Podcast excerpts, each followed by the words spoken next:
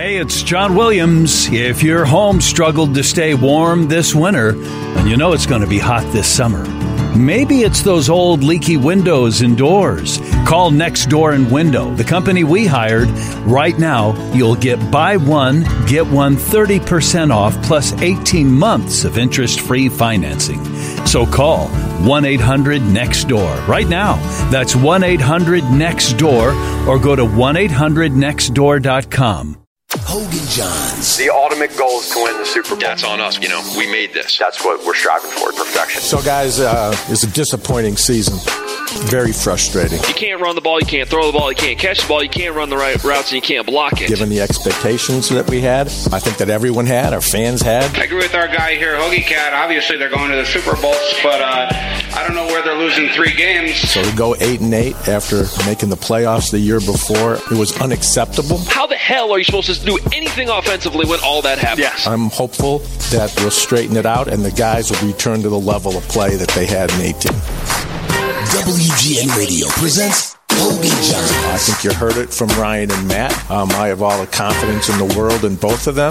They're the reason that we had a 12 and 4 year in 2018, and we regressed in a whole lot of areas. Trubisky to the end zone, and it's going to be picked off. It's Adrian Amos who comes back to haunt his old team. With WGN Radio's Adam Hoge and from The Athletic, Adam Jahns. To the A, to the N, to the G, to the hey. I think we, we should be able to turn it around next year. I mean, we were 12 and 4 just a year ago. We had the coach of the year, the executive of the year. They haven't lost their abilities, and we haven't lost the talent level. We just got to be able to maximize it better this coming season. Here they are, the Adams. Ladies and gentlemen, Ladies and gentlemen. Ladies and gentlemen. Ladies and gentlemen, please welcome Hogan Johns. Bang, bang into the room.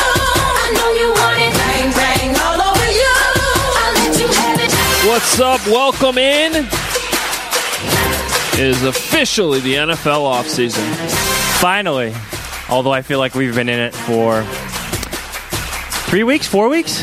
A while. Well, we've been in the Bears offseason. But uh, unless we're going to be breaking down XFL games this weekend, Pass. Hard pass.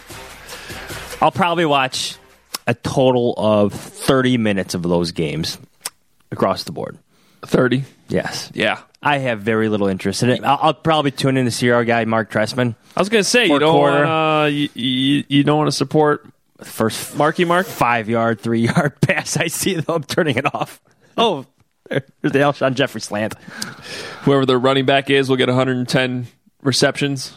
In that league, that's deadly. Yeah. I think. I don't know. Uh, There's my analysis. There you go. XFL, welcome in Hoge and Jahns as we uh, will talk about Super Bowl a little bit. Got some Bear stuff, obviously, to discuss as well. And it's the Tuesday following the Super Bowl, which means It's mock draft season. it's also the start of I'm not mocking it. I love it. No. I do enjoy it. You just did one. Saw it. Quarterback in there. Yeah, which I didn't feel great about. But seventh round, I'm with you. Just, yeah. You want to take a flyer. I did it for you. throw a name in there. I get it. Yeah. No, I actually I've been following Steven Montez for a while now. Sure. But he hasn't Sure. No, dude. I like you, you gotta understand that. Sure. You gotta understand when when I've been in Evanston all day or been on a road trip and get home at uh, 10:30 at night, uh, there's Pac-12 after dark going on the TV. So That's there's true, a lot yeah. of Colorado football on. And uh, that's why my guy Laviska Shenault that I've been on Yes, for two yes, years now. yes, well, who's the guy throwing him the ball? Yeah, okay. Steven Montez. That's fair. All right, but he hasn't taken the the steps anyway. Laviska Shenault. That's a hell of a name. you're. Hey, I love the Bears to take him, but I think he's going to be gone by 43. Yes. You're, So- you're looking at a maybe possible first round, late first round pick there. Yeah, so we'll discuss uh, the some NFL draft stuff here coming up as well. Adam Hoge, Adam Jahns here with you. Follow us on Twitter at Adam Hoge, H O G E, at Adam Jahns, J A H N S. You can read us at WGNradio.com slash Bears. That's where the mock draft is up now. And the Athletic, the Athletic app, that's where you read Jahnsy and all the uh, great stuff they have up on the Athletic, as well as our bonus podcast, which you could still get. We'll have another episode later on in the week up there on the Athletic. Uh, thank you for everybody who listened on Sunday. for our four-hour pregame show leading up to the Super Bowl. Heard a lot of um, good stuff from our listeners. I appreciate you guys tuning in. And that is up as a podcast. I realize the game has already happened. There was some new discussion in there, some bear stuff. Little Trey Robertson, Roberson, Roberson, Roberson. Trey Roberson, And uh, Mitch Trubisky surgery. yeah, plus a couple new interviews in there that hadn't been heard. Um, Kyle Long's in there. Kyle Long. current radio star in Chicago. Right. I have some things on Kyle Long that I want to discuss here. Kyle Long is uh, filling in on Kap and Company this week. He's week. the company. he is the company, and he's already given us a couple uh, talking points that we'll discuss here in a moment. But uh, I want to start with the Super Bowl reaction and everything we saw the other night. Before we get there, though, I do need to tell you that this episode of the Hoge and Jahns podcast is brought to you by the American Lung Association's Fight for Air Climb, presented by United Healthcare. You ready for this yet, Jahns? No, I've actually gotten off the the workout bandwagon. Nice. I yeah, the Super Bowl and the the gluttony of the Super Bowl did not help. You were like the typical typical American that worked out for two weeks in January. No, I had a good thing going. Yeah. Good thing going. Got busy with some work and children getting sick and just kind of filled up my day. Yeah, We'll get back on it. I'm we'll with get you. back on the grind. I'm with you. I'm, I'm planning tomorrow. It's the post Super Bowl Right. party workouts. and then tomorrow we'll be planning on tomorrow. I was doing great. I also I was out of town all last week in Miami, so I didn't go to the gym. Um, but you walked the beach with Pat Finley. That counts. I did. It was a little bit of walking exercise. I don't know how much that's going to help me climb a four towers. I was actually downtown the other day. I was looking at the presidential towers. Looked a little intimidating. I, I, do we have to do them all? You don't have to. Okay, I feel, You- I'll feel good about one. You don't have to, but we're gonna do. We're gonna do them. so you have to. Yeah, weird. Yeah, but our listeners. I'll just pay. It's fine. Our listeners do not have to, uh, and we want you to join us. It's happening Sunday, March eighth, at the Presidential Towers in Chicago. The teams from WGN Radio and WGN TV are inviting you to be a part of the biggest stair climb in Chicago, and the Hoge and Jahns team is going to be there uh, alongside. Jahns and I will both be doing the climb. You can sign up to do it with us. Here's what you need to do. Go to the WGN Radio events page at WGNradio.com slash events. There you'll see the Fight for Air Climb listed. You click on it. You find the button to register again at WGNradio.com slash events. Find the Fight for Air Climb. Click on it. The button to register is right there. You'll automatically be added to our team. Then you just got to start training, doing a better job than Jahns has been doing. Of course, why do Fair. we? Yeah, of course. Wh- point. Why do we do this? Because the fight for clean air and healthy lungs belongs to all of us. You do not have to do all four towers. You can do one, two, three, or all four. If you do all four, that's two thousand three hundred forty steps. How many? Aren't you supposed to get like? How many steps in a day are you supposed to get? Ten thousand. So it's like, you know, a good start to your day. Now it's a little different because there's stairs. A little. I get it. a little. Like you said, those buildings are intimidating. They are when you're standing there looking up. Yes. I mean, they're not that tall, but there's four of them. Yes. You can do this. The American Lung can Association. do it. Fight for air climb at presidential towers. All right, Super Bowl. All right, let's continue this love fest. What'd you think? So, in the middle of the third quarter, I turned to my friend and we were enjoying some beers and some dips and some uh, Italian beefs, typical Chicago like Super Bowl party. And I mentioned to him, like we, we said on the show, that the only surprise of this game would be a Patrick Mahomes stinker. I think I said that after a second interception. Could have had three. We said that on our pregame show. Yes, that's what I said. Yes. And I thought it was happening. Yeah. But so I would like to take credit for the turnaround. Me mentioning that to my friend changed everything karma wise. Did not happen. Did not happen. Um, an exceptional performance by him in the end was was not good over the first, I don't know what, two and a half, three quarters. I felt like the 49ers had their opportunities to put the Chiefs away. I really did. But Mahomes, 10 points is nothing to the Chiefs. It's nothing. Too fast, too good. You almost saw it coming when the 49ers couldn't put them away. Yeah, I mean, I, I think in many ways that game played out uh, kind of how we both thought it would, even though More plays in the end by Mahomes. That's we- exactly yeah, what I thought. We had different predictions. I thought the 49ers would ultimately win um, because I thought they could bleed the clock out to the end. But I thought in there, Mahomes would play well and punch back. Um, but, you know, they. no, you thought Garoppolo would punch back. Well, I thought they both. I thought, yeah. And, and Garoppolo was fine. He was fine. Uh, essentially, the 49ers did what I thought they would do for most of the game, and then the best player in football just took over. And that was not a surprise at all. So, honestly, it was a good game with almost nothing that was surprising, except for, like you said, that moment in there where you're kind of early fourth quarter, late third quarter going, man, Mahomes usually doesn't play this poorly. Yeah, yeah. But then he has, I mean, the key moment of the game, he has the underthrow to Tyreek Hill that Hill's not able to catch. They originally called the catch, they overturn it. It's third and 15. The 49ers make a stop there. They are sitting golden. They get the ball back. There's seven minutes to go. They got the running game. And the Chiefs do what they do because they're capable of doing it. I mean, in that situation, the Bears would have been toast. I, I like to make a point on that play. How the hell you leave Tyreek Hill that wide open on that play in that situation? I understand. So I have the answer. To that. Okay, go ahead. What Okay. is it? Um, He's they- fast. I get it. No, no, no, no. but they ran that play earlier in the game, and uh, Peter King.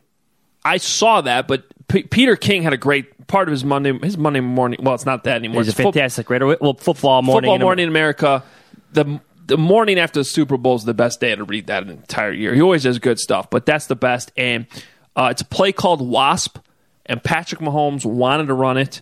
They had run it earlier in the game. So when you're wa- wondering why Jimmy Ward, right, that was in coverage there, the NIU former NIU safety, turns the wrong way and basically gets spun around. When they ran it earlier in the game, first of all, Mahomes knows it's cover three. They're going to get the safety one on one with Tyreek Hill, which is a good matchup. Earlier in the game when they ran it, Hill ran right at him and stayed there. So it's same place coming at you again. You're the safety. You see him running right at you. First of all, like somebody that fast is running at you, and you're kind of backpedaling. You're already in a vulnerable position. But if earlier in the game he had kind of stayed in the middle, you can understand why he flipped his hips to the left instead of the right. And all of a sudden Hill goes the wrong the other way, and that's why he was wide open. So this goes back to the Chiefs have great players. Yes, They have yes. players That's the the pressure pressure defense. They ran that. Did you see the replay of that in slow motion? He still looked like he was Tyreek Hill. Still looked like he was running at full speed. Like Yeah. like his slow motion speed is like the regular speed of everybody else. and I believe Mahomes took a nine step drop out of shotgun, Yeah, which is unheard of, and he uncorked a pass that I think traveled 54 yards in the air, which, in terms of air yardage, was the longest pass he threw all season, which was very surprising to hear that. But it came up. well, they're a big yak. I don't think people realize how much the playmakers help him. Now he's a special quarterback, but he's got exceptional playmakers. Travis Kelce caught the touchdown in the end zone wide open. 49ers completely bid on that. I had problems with the the coverage on that Tyreek Hill play. He's their, their most dangerous threat in that situation. His speed is the difference maker. You know Mahomes is going to have something. You know Andy Reid is going to have something drawn up on him, even if they had to play. They ran it earlier. He needs to have somebody underneath him and somebody over the top. That was an underthrown ball. He threw it to a spot. yeah. He had pressure. I think it was Nick Bosa again, who had a great game. He threw it to a spot. He did. He, he dropped back and he said, "I'm gonna. I need time. I'm gonna launch this ball into an area of the field and trust my receiver to go get it." Yes. which is a great. That's a great time to be okay with just tossing a ball up because it's third and fifteen. You're punting anyway. Yes. you know if It's you- like a punt. If you get picked off there, it, it's fine. It's absolutely fine. So it's a great call. Unless it's returned, but yes, Well, yeah, I yeah. agree. with- I just want to defend the safety there. I'm with you that I I question the call defensively, and Robert Saleh was having a great game, you know, to that point. Um, and then it's just sort of like the 49ers immediately went on their heels. Obviously, confusion on the touchdown. How you let Kelce wide open? Yeah, some kind of blown coverage there, some misassignment. Seemed just like a simple play action roll out play. Yeah. So look, the Chiefs are better. Mahomes is better. There's another point I want to make about the like pressures. Like he was under pressure a lot, and I think a lot of analytics, e- even us, overrate pressures. There is the importance of of sacks, finishing the play. In this era, when you have quarterbacks like Mahomes and Deshaun Watson, who can elude such plays and elongate such plays, there are numerous instances where I thought Mahomes was going down, but he's strong enough to get out of it, quick enough to get out of it, poised enough to get out of it. In this era of quarterbacks, of mobile quarterbacks, sacks for let's not overrate pressures. Finish the play, sack the quarterback, get him down. These quarterbacks are good enough to make plays on the move. They're poised enough to do it, especially Mahomes. You saw it. Yep. he was under pressure, and that pressure, in the end, wasn't good enough to beat him. You know, it's get a, him down. It's a great point because I think we're at the point now with all these quarterbacks that can move where we're counting pressures in situations where a quarterback's being flushed out of the pocket and still makes a play. Well, that shouldn't be counted as a pressure. You know what I mean? Like I get it. Okay, he pressured him out of the court, uh, but that sometimes these offenses that's what they want to have happen. Yeah. That's the point. That's why we keep talking with Trubisky. It's like Aaron Rodgers. He's good Yeah, on yeah. the move. Yeah. If if Trubisky gets out, that's a good thing for the Bears. Yeah. You know what I mean? Like you got to get him to the ground or contain him. Yeah. And one thing the Chiefs did so well in this game, especially Chris Jones, you kept Garoppolo contained and you got your hands up.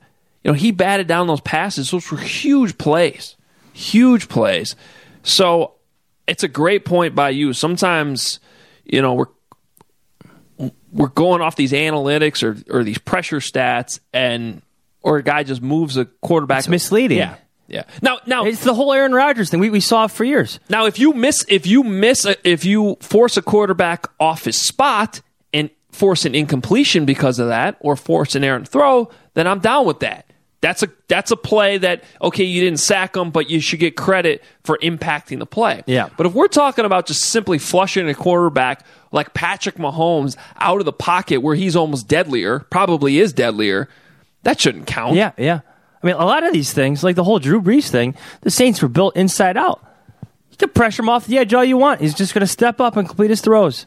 Yeah. Just, just you know, they're, they're coach this.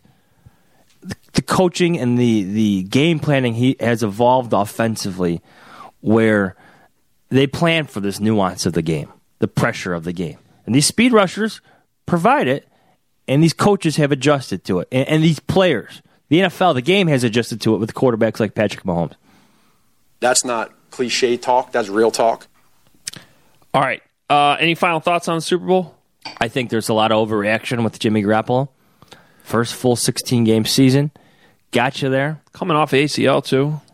He's all right, San Francisco Bay Area. Relax. I will say, I thought he missed Kittle three times in the game, which really surprised me. Um, now it's easy to say. He also hit Kittle at the end of the first half, I know. which was a ticky tack call. I hated that call. I really, I didn't like that call. Hello, everyone. This is Al Rivron. I, I, I Let them play. the letter of the law probably was Could off- have a different outcome. it, it- the letter of the law it's offense pass interference. Okay. But then if you're going to call it there, then you need to call it the other 10 times it probably happened in that game that you did not call it. Wide receivers and cornerbacks are fighting on every play.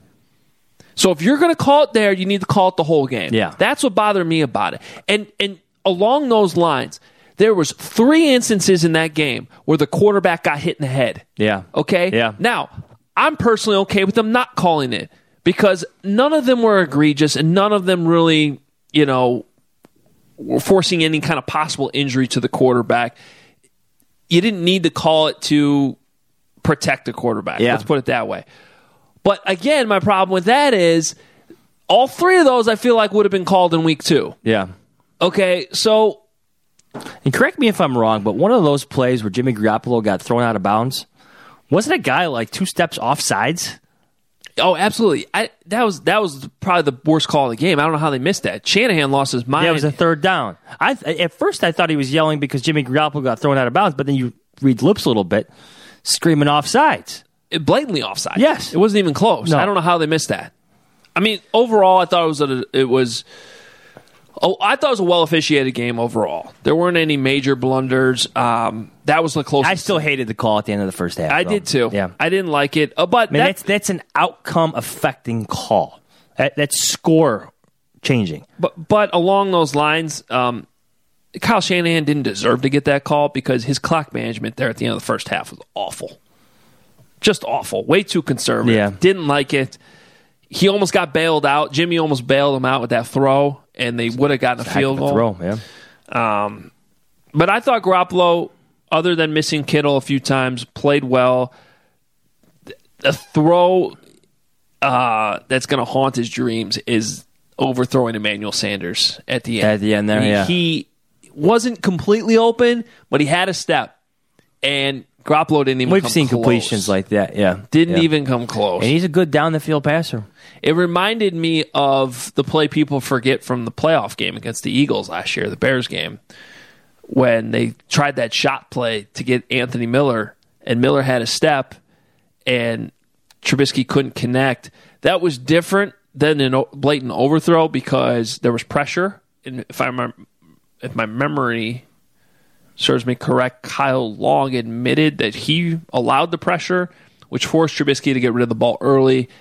That didn't allow Anthony Miller to get down there to catch the ball in time. But that was the play. You never have the Cody Parkey double doink Yeah, if that pass gets completed. And I love the call to take a shot there in that moment where it's got to be it's got to be end zone or nothing. yeah, yeah. because you because uh, It's like a forgotten play from that game. yeah, it is. Um, all right, speaking of Kyle Long, been talking about Kyle Long a lot la- lately. Yeah, well, you're hanging out with him. Well, we speculated over the weekend that he could probably have a job in radio soon. And here we are on Monday. Two days later, He's the company. he on is Kap and Company. He's on Kap and Company, and I was listening this morning, so giving full credit to my man David Kaplan and uh, ESPN 1000. These were there's some talking. I think I was almost sitting there taking some notes here because I'm listening. I'm getting some things done around the house this morning, and I'm like Kyle Long saying some things here. yeah, this is this is good stuff. This is good stuff. So a couple things I wanted to bring up. Um, there was a caller that called in asking about Jordan Howard. Um, no, no, it was the guy is it the guy from London that calls into that show all the time. George. He Barlissimo. yeah, he listened to our podcast, so he's going to love that we're talking about this. But he called in with a great question, topic we've talked about all the time: running out of bigger personnel, and the Bears' success in doing so, Nagy's unwillingness to want to do so. And Kyle Long basically said, when you when you're running with bigger trucks, you have a better chance of moving the smaller trucks on defense. And he he really talked glowingly about J.P. Holtz, the fullback this year, who I thought had did a tremendous job Yeah. and was a little underutilized. Um, so not necessarily surprising, but it was interesting to hear Kyle Long kind of go along with a lot of things we've been saying, which is like, let's tweak this playbook a little bit. You don't have to have a massive overhaul, but you know, some more twenty one, some more run heavy, some I formation, North south stuff. Yes. Yes. I mean, less shotgun. I don't think David Montgomery's entirely comfortable running out of shotgun. We don't have to see that all the time. I'm not saying get rid of it, just mix it up more. Variety. The James Daniels stuff you mentioned, though, I'm like eager to get to it. Okay, so he was asked. Sorry. well, he was asked about who should be the center, Yes. And Kyle Long almost immediately interrupted whoever brought that up. It jumped so quick. Cody Whitehair's the center. Cody Whitehair needs to be the center. Very emphatic about that. And when he talked, and then he said James Daniels can be an all pro at guard. Okay. But should not be a center. He's just too quiet for the position. And I'm paraphrasing. I'm hoping I get all this right because I know Kyle Long listens to this podcast too. So, but I'm I got this all right. I mean, this is what he said. He said, not knocking James Daniels can be an all pro guard, but Cody Whitehair needs to be the center. He's more vocal at that position, and James Daniels, we know this. He's a quiet guy. Very He- quiet. he's and and it's not just one of those guys that like Kyle Fuller, who might not like to really say a whole lot in interviews, but by all accounts is you know more vocal around his teammates. James Daniels is quiet in general, and when you're the center and you got to bark out the mic and the protections, you need to be That's a problem. loud and emphatic. In loud opposing stadiums, that's a major problem. But that stuff we can't necessarily hear during the game. So to hear the guy that was next to him as James Daniels was at center during all the games Kyle Long played this year, that was uh, that was interesting to hear that. I wonder how much that falls on Harry Hiestand, whether that's a coaching thing or just a player personal thing. Well, at a minimum, there's a there's a problem that that wasn't uh, identified better before they decided to make that switch last offseason. Yeah, yeah. I, I get part of that switch was to provide Trubisky with some some comfort, but I, I I would lean towards more player player responsibility there in, in terms of changing your voice inflection. It sounds so simple, doesn't it? Maybe he's confused by what he's seeing. He is learning. He is a young player. He, he is actually very young age wise. Yeah. But that's okay. Like I, I, I don't think it's a, a missed evaluation. I, I agree with Kyle Long. Once he went back to guard, James Daniels was a much better player. He had a I strong finish to the year. I think eliminating some of those responsibilities helped him. Mm-hmm. Center takes a, a, a different personality. And plus, Cody Whitehair and, and you talk about comfort with Trubisky. Those two guys are tight. yeah, like really tight. Good friends off the field too. Just in terms of like centers that Chicago knows well, like Olin Kreutz. Mm-hmm. Talk about a personality. No problem with that guy being loud at center. Everybody heard him, guaranteed. Yeah, He's one of the smartest football players of the 2000s too for those Bears teams. Jay Hilgenberg, guy was what like a seven-time Pro Bowler for 85 Bears. I guarantee you there, there's some person, personality there. Guy was in commercials. Black and Blues brother. Yeah, I think the person personality matters there, especially in that position. And I have no problem if the Bears are okay with keeping James Daniels at guard. It works. It worked. That's his position. It's got to be, and Cody Whitehair should be the center, unless they find a uh, you know someone in the draft that can be like an all pro center for a while. And I think Whitehair's been fine at guard, but then he's got to go to guard and Well, then you have that transition all over again. right, exactly. I think in that Poor, tra- just keep Cody Whitehair at center. The poor guy. Yeah, yeah. But I think he's proven he can play either one. The Yes. problem was James Daniels at center to me. That's what it seemed like to me. And I think that things got better. And this brings us to the next point to Kyle Long that I wrote down from Kyle Long's uh, host co-hosting on Kap and Company today. Um, I would say that that whole center debacle was one of the things that worked against Mitch Trubisky early in the season. Again, as we said emphatically on Sunday, not making excuses for the season, but these are all things that are part of the discussion. I think that's part of it. But he was asked if Jay Cutler had been the quarterback in 2019 and not retired Jay Cutler, like Jay Cutler in his prime. So 2011 pre thumb injury, Jay Cutler. well, Cutler? even like Adam Gase or Jay Cutler, let's say. okay. Okay, if he had been the quarterback in 2019, would the Bears have been better offensively? And again, another emphatic answer from Kyle Long: No. There's no quarterback would have been successful for all the reasons he listed earlier. I, I missed part of the early show, but I, apparently he went through a number of reasons of what was wrong with offense, which is probably also interesting. I'll probably go back and listen to it. Um, but he basically said, for all the reasons I talked about earlier, there's no other quarterback would have been better. Yeah. So, again, speaking to this idea, which in the full conversation, nobody's making excuses for Trubisky's play, but I also think it's 100% accurate to say that between the injury, some of the circumstances on the offensive line, the way things were called, the way things I think were misidentified that Trubisky could do properly Yeah. compared to other things he might like to do more, he was not put in a great situation in 2019. No. The whole quarterback conundrum is so layered. It really is. So layered. And I get, look, they're going to change that room. There's going to be someone different in there than, than Chase Daniel with Trubisky, Tyler Bray. Thanks for coming. See you later. With all due respect, as they say in the biz. it's going to change, and it should. Trubisky needs to be spurred on eh, just just differently. This is a big year for him personally. His career's not over yet, but it could change significantly if things don't change significantly for him this year. But it is so layered. It really is the whole tight end thing. I mean, Kyle Long had to mention JP Holtz. It's the whole play calling thing. It's Kyle Long's own situation with his his hip, his groin, all the things that were going wrong. It's the center situation. It's receivers still in the wrong spots. Not only when they line up, but like as the play plays out. Yeah.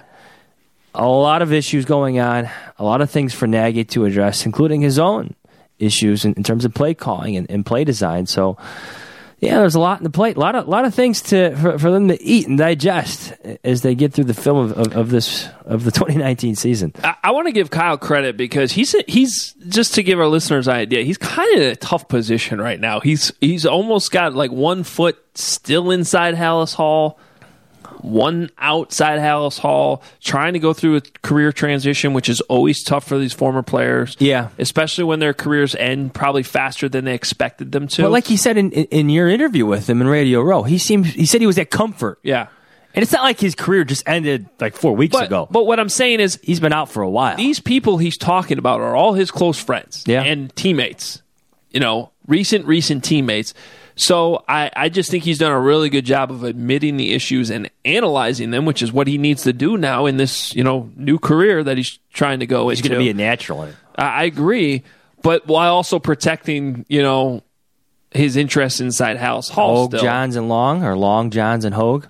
Long Johns, Long, Long Johns. You're just out. Long, Long Johns and Hoge.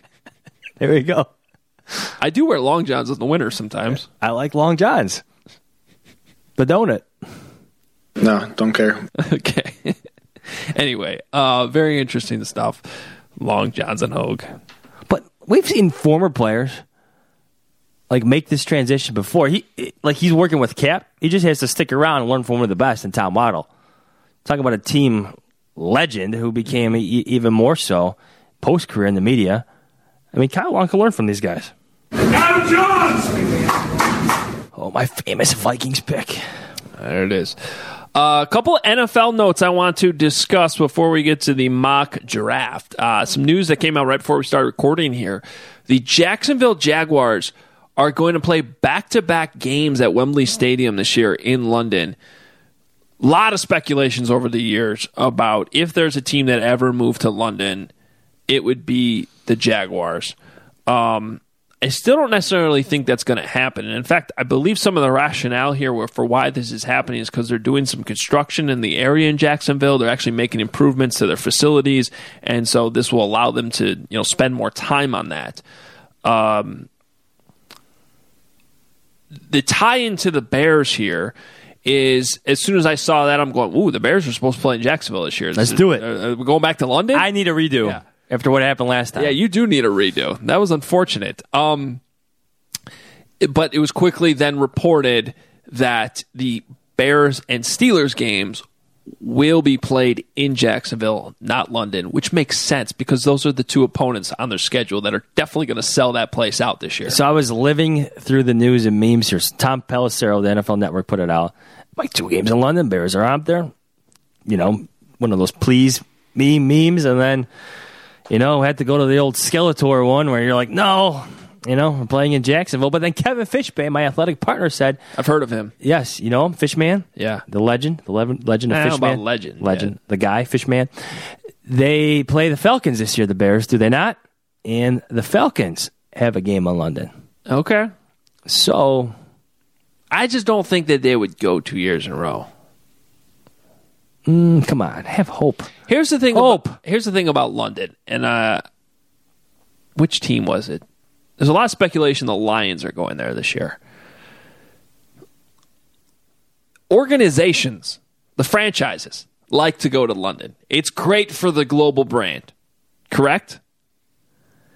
The general manager and head coaches and the coaching staff, they don't necessarily like it. They got enough on their plates, and they're dealing with a nine-hour flight o- overseas and everything that that entails. And you saw that with the Bears this year. And and you and I felt that. I mean, you had you were sick, Sick. but beyond that, um, it took a few days to recover getting home. Yeah. And We're not even playing in a football game, so it's. I don't. I just. I don't know that they would go there two years in a row. I would love it. Oh, I wouldn't complain about it. That'd be great. I need a redo. You wanted to see more. Come on, let's be selfish here. Oh, I'll be selfish. I'll go. I definitely. I didn't see enough. I didn't do enough sightseeing. Yes. Got that great Abbey Road pick though. Yes, we did. That was We just need one more dude. Yeah, it was the, the well Kyle Long. There we go. We got the Long Johns and Fish. Long John's Hogan Fishman show. We got we got too many people. that would actually be funny. Just us three, like normal sized human beings, and then all And six Kyle- foot six, 280 pounds of Kyle Long. Uh, probably not. yeah. Um. So anyway, it doesn't. We do know the Bears are going to be in Jacksonville. That's what we learned today. I think the ultimate outcome in the Jacksonville Jaguars thing is almost a regular. Almost they play like four games a year in London. They be, and they kind of become a split franchise. hey, the the uh, the Rays talked about doing it. Do you remember that? Yeah. they were going to be like half Montreal, half Tampa. Yeah, it's weird. It is. It seems such like an interesting political dynamic to to work through. Yeah, that is tough. I don't know. I, I just think it's not feasible to have a team that has to make. I, like I honestly, if if you do that in the NFL, like a split situation like that, the NFLPA better get involved because Yeah. that affects the lives of your players. Well, I'm sure they are. I'm sure. I'm sure they will be. Um, but you can make it work schedule wise there, like because the problem right now is if you put a franchise in London the whole season, the schedule would have to be like you'd almost have to play three home games in a row. And then three home games again later, and then two. You know what I mean? Like you couldn't just be home away, home away, home away, home away. Because that team that's in London, you're going to make them make like eight trips overseas during the season. Well, it's like the Jaguars now playing the back to back games. Yeah. you have to do some. You have to do probably two of those. Exactly. You, the, I mean, there's ways to do it, but it gets very, very complicated. Um, I mean, I'd be fine if they moved the Detroit Lions to London. with Joe Muer. Forget Joe Muer. We go to. Lon- I know. I'm just kidding. Go to London every year. Yes, you like. I feel You like asked me to be selfish. I'm being selfish. One out now. of three episodes, you just ripped the city of Detroit. No, more like three out of three. Joe, Joe Muer is all I like about Detroit. Uh, and I enjoyed my one time I covered a Blackhawks Redskins playoff game there. Blackhawks, Redskins, Or yeah, Red would- Wings, That would be an interesting game. Yes. the Red Wings. Red Wings, The Red Wings. old Joe Louis. Yeah, that's where I was at. Great press box. Not a great press box. Oh, the old Joe Louis. Yeah. Great sight lines. Oh, great sight lines, but like there really wasn't a press box. No, it was not a press box. You were at a bench, like a Behind like the bar, seats. Yeah. like a bar table yeah. in the seats. It was a cool experience for one time. I wouldn't want to work there every time. uh, the other big news this week is the NFLPA is supposed to vote on the 17 game schedule. And it sounds like if they are okay with it, this CBA could be wrapped up quickly. Uh, That changes a lot of things for free agency. I haven't seen all the details of everything that's going into it. Well, and that's why everything's kind of on hold right now because it sounds like if the NFLPA okays a 17 game schedule, now that wouldn't go into effect for another year, but the agreement would be there that this CBA would get wrapped up and that could be in effect for this offseason. Correct? Yes. Or at least if it's not if there's not parameters that specifically go into effect by March, the the owners and general managers know what they're operating with in future Correct. years. Yes. And the agents too. So Exactly. you you would have the deals would be different Mm-hmm. Based on what the structure of that CBA CBA is. And the whole point here is if you go to a 17 game schedule, the money comes in, players get paid more, you get an extra game check. I don't know what the specifics of that what what's going to look like. I am still a big proponent of if you're going to expand the schedule, by adding an extra game, expand the schedule by two weeks, and add a bye week. So you have two bye weeks. The biggest reasoning for that is it doesn't make up for you having to play an extra game, but it does give you an extra week of recovery in there. Yeah. Um, I already think the more I'm around this game, the more I think coaches and players are just like overwhelmed and stressed. There's, Oh, there's, yeah. there's no time. So getting an extra bye week, I help f- from that standpoint. But more than anything, we were talking about money. You're expanding the season by a week. You're getting a whole extra week of Monday night football, Sunday night football, Thursday night football. All of these Revenue. games. That's what the- all the money's coming in right now. I say this all the time. These teams get a check every year with just the TV money that already covers their entire payroll. Yes. Yes. So all this money that they're spending on players, salaries, and all this stuff in terms of revenue, it's covered by the television money. Before we even start talking about tickets, concessions, and every corporate sponsorships and all that stuff, the TV money is covering this. And the more TV money you have coming in, the better. And I don't know why fans. So fans might complain about like ah, there's another week without Bears football. You're getting two extra weeks of football in general. Yeah. Yep. I like it. I'd say shorten the preseason by one or two weeks. I would say two weeks. This also would offset the cost of the lost revenue from that. Because one week of regular season football on television, eh, It's significantly better than two weeks of whatever preseason. preseason, Yeah. forget the pre. Nobody Forget watches the whole preseason. Not people aren't watching preseason. I mean, people are watching preseason Yes. football, but not to the level of it. If you add two extra weeks at national primetime games, yeah. two extra Sundays of work, but not really Well, I'm, because working, we're I'm working the preseason working- anyway. Yeah, Yeah. I'd, yeah, exactly. I'd much rather have those games be regular season games. Yeah. Start the season a week earlier. Let's go. I love it. I, I think they should do it. I think the players. I and it's easy for me to say I'm not playing the games, and it's tough to play 16. Well, financially, it makes sense. but they're going to get paid more money. Yeah. They're going to get paid more money. So I, I think it's a win-win for both sides, especially if the NFL is making concessions too on things like marijuana Yeah. coming off the table, which the MLB has dropped that. That's something that should be dropped. When you have states every year passing the legalization of it, and the and, get on board. and the amount of o- opioids that are being taken anyway. Yes. Yes. Uh, Give them a healthier outlet. Yeah, so I think there's a lot of things here. This just doesn't. Now, if they don't approve the 17 game schedule, it sounds like this thing is going to drag on. And it compared to 10 years ago, it sounds like they're way ahead of the game. Yes. When they had the lockout, and then they come out of the And lockout. flurry of free agents. the. Bears trade Greg Olsen. Hey, he's a free agent. He's not visiting the Bears yet, though. yeah, I don't know how much he really has left. He'd be great. Just go to Fox. Go join a television booth. Go go These guys work in it, these though. extra two weeks. All of- these guys want one more shot at it. yeah, I know. I know. All right. Uh, we'll wrap things up with the mock draft, which I'm sure you're thrilled about. I like mock drafts. Adam Jahns. It's just different when you got the Bears. You don't have a first round pick. I like the idea of two second round picks, Well, it's better than last year when I was mock drafting third, third round picks. So David Montgomery, come on down. So here's the thing. Um, as I remind everybody every year, now you can read this on uh, WGNradio.com slash Bears. I don't do these to predict. I know a lot of people do their mock drafts. They try to pick, you know, nail down the picks. When you're doing a seven round mock draft, with I've I don't know what the percentages are. I, every once in a while, I actually do get a pick. Like Jordan Howard is one that I had. I think DeAndre Hall was one that I had. But more times than not, a whole ye- a whole draft goes by and it's not a single guy that I had in a mock draft. That's Right. usually what happens. the The point of these is to just get the conversation going.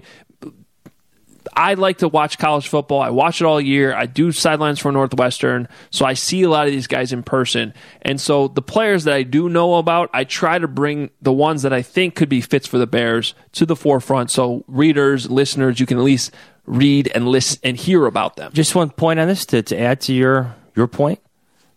Don't discredit everything you read in mock drafts because teams do their own mock drafts. That's true. They do their own projections about where guys will go. Do you not remember the David Montgomery conversation last year about how they Yeah. kind of mocked it correctly? They mocked the actual trade correctly with the Patriots. They had targeted the Patriots as a possible trade partner in terms of compensation. They got it 100% right. They mocked it. So teams do this too. It's all about who could go where. Obviously, teams' grades are different than the grades that we have. They have more information, medicals, all that stuff. But it's a fun exercise.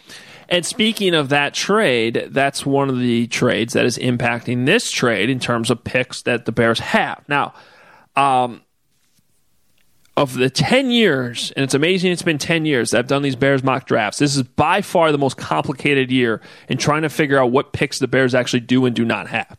So, quickly, let's go through that. The Bears do not have a first round pick this year because of the Khalil Mack trade.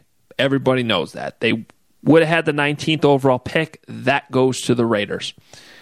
They also do not have a third round pick as a result of the Khalil Mack trade. That is the final selection that the Bears are giving up in this deal, this Khalil Mack trade. They do not have a third round pick because of the Khalil Mack trade. Then you mentioned the David Montgomery trade. In that David Montgomery deal last year, there was actually a number of picks involved, and in it, the Bears gave up their fourth round selection this season. So their fourth round pick goes to New England, and they do not have that fourth round pick. However, they are gaining, so they lose three, they are gaining four picks. The second rounder from the Raiders in the Mack trade, the, the pick we've talked about for a long time that we couldn't believe that they managed to get Yep. uh, back. That is the 11th pick in the second round, number 43 overall. That'll be the first pick the Bears make in the draft. That's the Raiders pick. It's coming to Chicago. While they lose their fourth round selection to the Patriots for the first time since 2009, the Bears are getting a compensatory draft pick. If you say 2009? 2009. This is the 11 years. First time in my 10 years of mock drafts, Jahnsy, where I have a compensatory pick to add in here. That's crazy to think Did about. you have to? s- s- Did you spell it correctly? compensatory? Compensatory. C O M P E N S A T O. You're reading it. Doesn't count. R-Y. You're reading it. I see your eyes. Looking, Compensatory. you're looking at it right there on your thing. Well, I spelled it right when I wrote it. Okay. Uh, this is by virtue of losing Adrian Amos in free agency. But remember, in the middle of the season, to secure the compensatory pick, they had to release Mike Davis. Yes. But they do get it. All right. Then there was the Jordan Howard trade. And there was a conditional pick that was either going to be a fifth or sixth rounder. From my, what I understand, this will be a sixth round pick from the Jordan Howard trade. And then there is a conditional pick from the Khalil Mack trade that could have been a fifth, sixth, or seventh rounder. My understanding is that will be a seventh rounder. Yes. So all in all, the Bears have eight picks, but they only have two in the top 50, and they only have three in the top 150. So they're going to have to work some magic here with some of these late round picks, maybe trade up using some of those. I wouldn't mind a trade back. Yeah, that wouldn't hurt either. Maybe trade back in the second round, Yeah. add something in the third Yes. or fourth round. That would make a lot of Play sense. your clouds. It's time to get.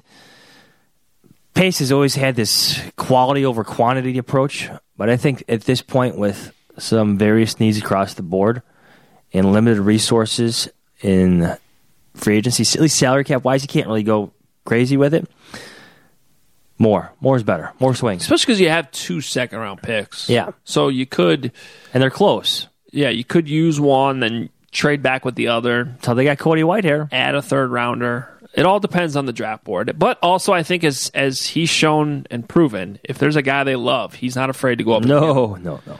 Not afraid to go up and get him. All right.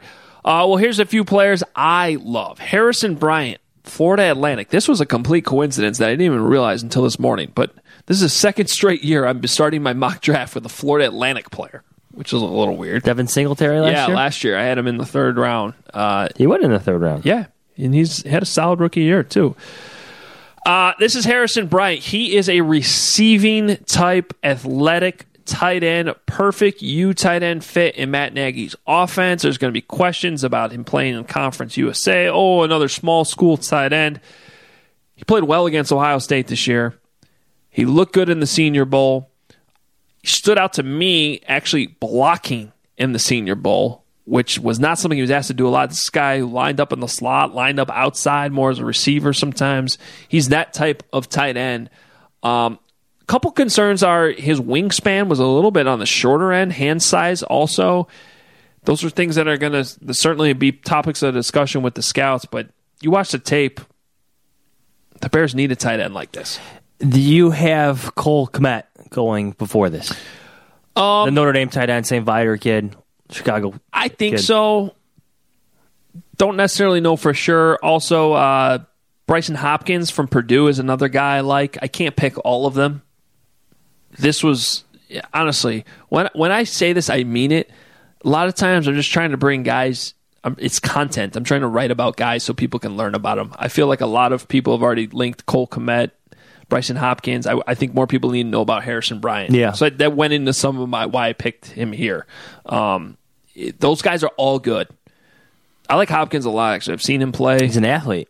Played at Purdue. I've seen him in person. Um, That, so, yeah. That's that's a position that's a must upgrade this offseason. Yeah. I'm talking about free agency dollars and a draft pick. I don't care. Well, I would lean towards a higher draft pick, second round, maybe your fourth rounder there. See what you could get. Maybe trade back the third round, but but you need to add to that position. You absolutely have to add to that position. There's a kid out of Dayton, Trautman. Yeah, yeah. Adam Trautman. That I don't know if you really want to dip into the FSC pool, Another F- FCS, whatever it is. small school Yes. Ohio tight end.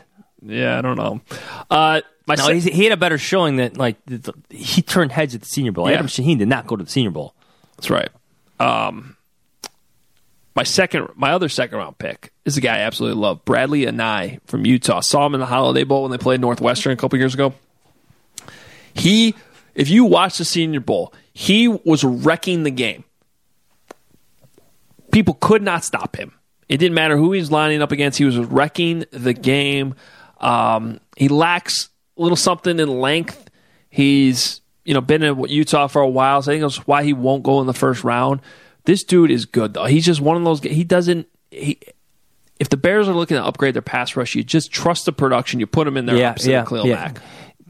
This is going to sound like a cliche, but like in the second round here, you need players who could play right away. Yeah. and just get me football players. He looks like a plug and play player. E- enough with the like. The, too many scouts fall in love with certain measurables, certain other things. Just just find me the football player. yeah.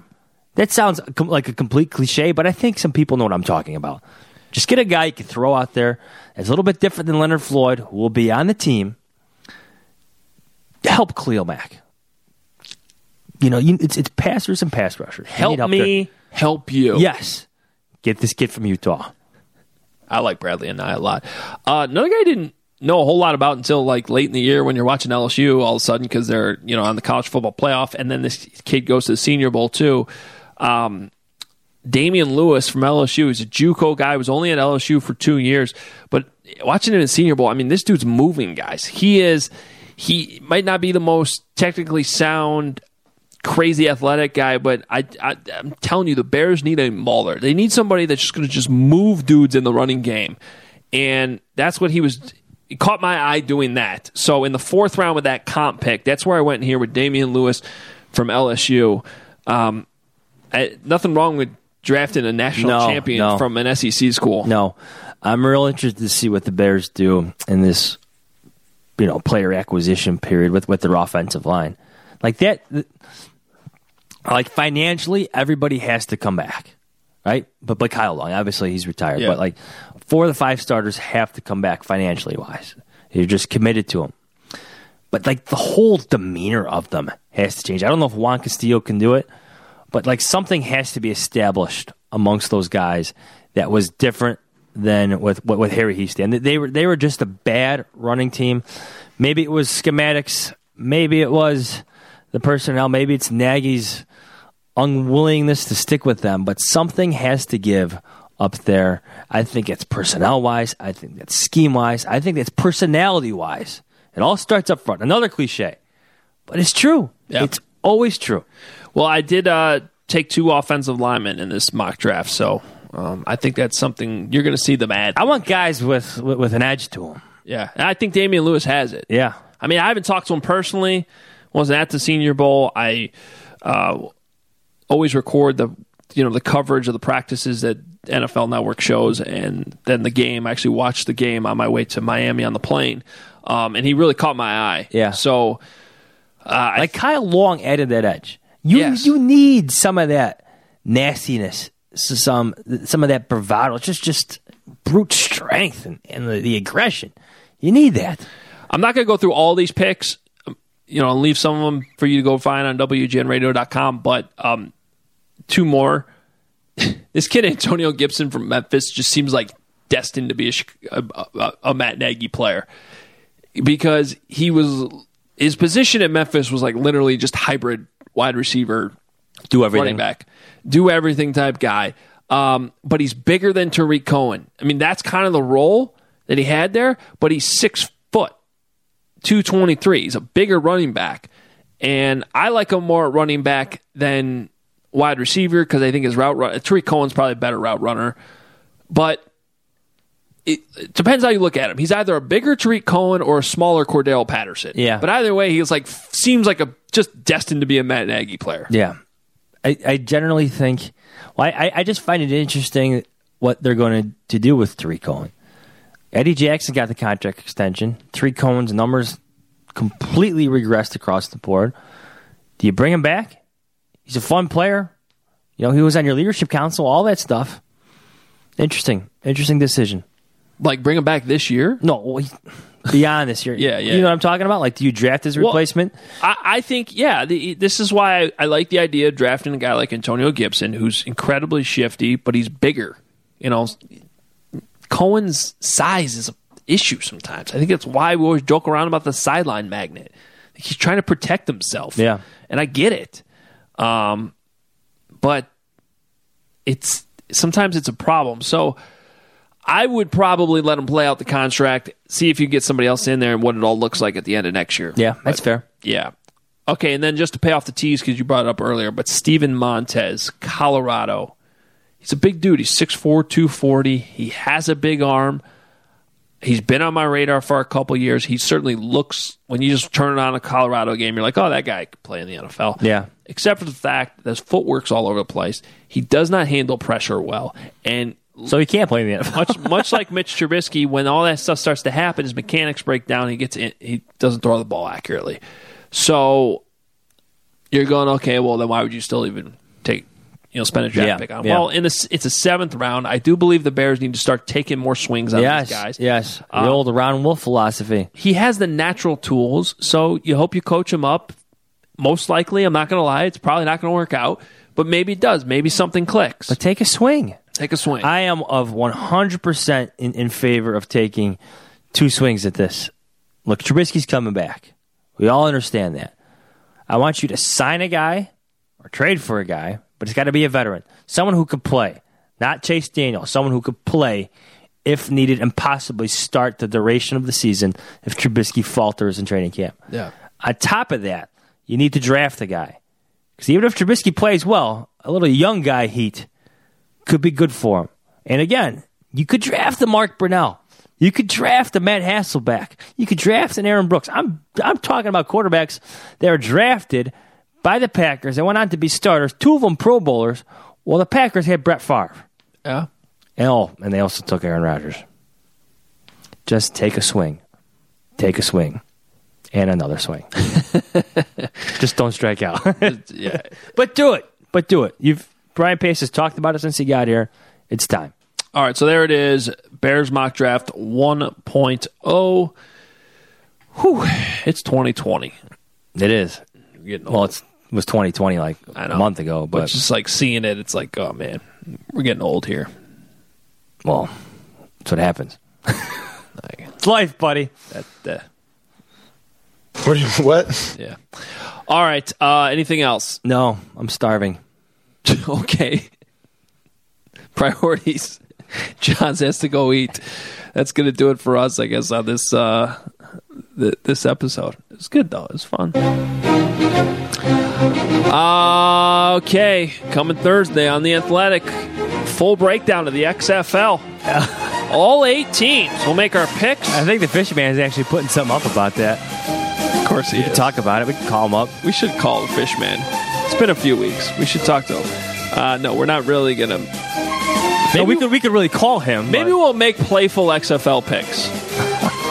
But no, we're not going to break down the whole league. Don't What, worry. what are the team names? Like the Vipers, the Pirates, the, Vipers, the Rattlesnakes, the Defenders. Um, that's all I got. the Avengers, the Avengers, the X Men. I got to pick it back up with the Marvel movies. I think I've only watched one since we had that discussion. Which one? Iron Man three. That's all right. I think the next one is one of the uh, Captain America. I downloaded it, but I ended up working on both flights to Miami. Aren't you just so diligent? Yeah, I was proud of myself. All right, uh, follow us on Twitter. Read us. Jahnsy's all over the athletic. That's where we'll be later on this week. Just get your bonus episode of Hoge and Jahns. Appreciate everybody listening. See ya.